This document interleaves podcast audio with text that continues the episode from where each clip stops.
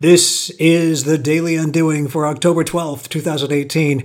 I'm David Cadet, and together with co author and collaborator Mark Bovin, we're undoing marketing, consulting, and education. Two worlds in which we've earned our living for decades and yet we feel are ripe for a little undoing. What's in it for you? With this flash briefing, we aim to provide examples of how we're undoing the way marketing is taught and the way it's advised.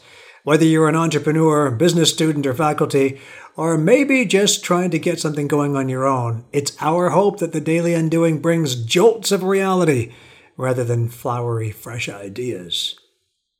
I've learned a lot about price sensitivity this year. I have learned that it is not an economics term nor a marketing concept. It is human behavior.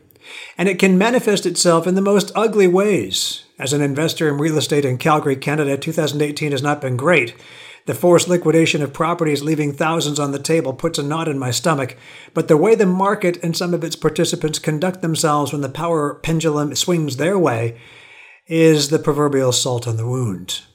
That said, I have to step off my moralistic podium when considering whether my behavior would be any less abusive if the pendulum of power were to swing my way. And the answer is no. I have taken more money than things I've sold are worth. Heck, I've probably been paid more money than I'm worth from time to time. But that's just our little secret. We teach about pricing using terms like profit maximization and peak demand. This is all code for we're all in this dogfight. No one said it was fair, and we'll be screwed soon enough, so we might as well screw somebody when we can.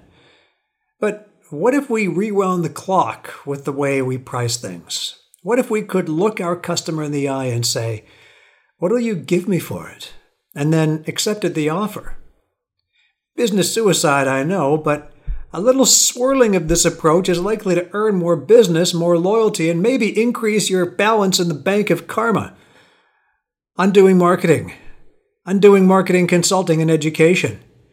That's what we do. And you'll find examples here on the Daily Undoing.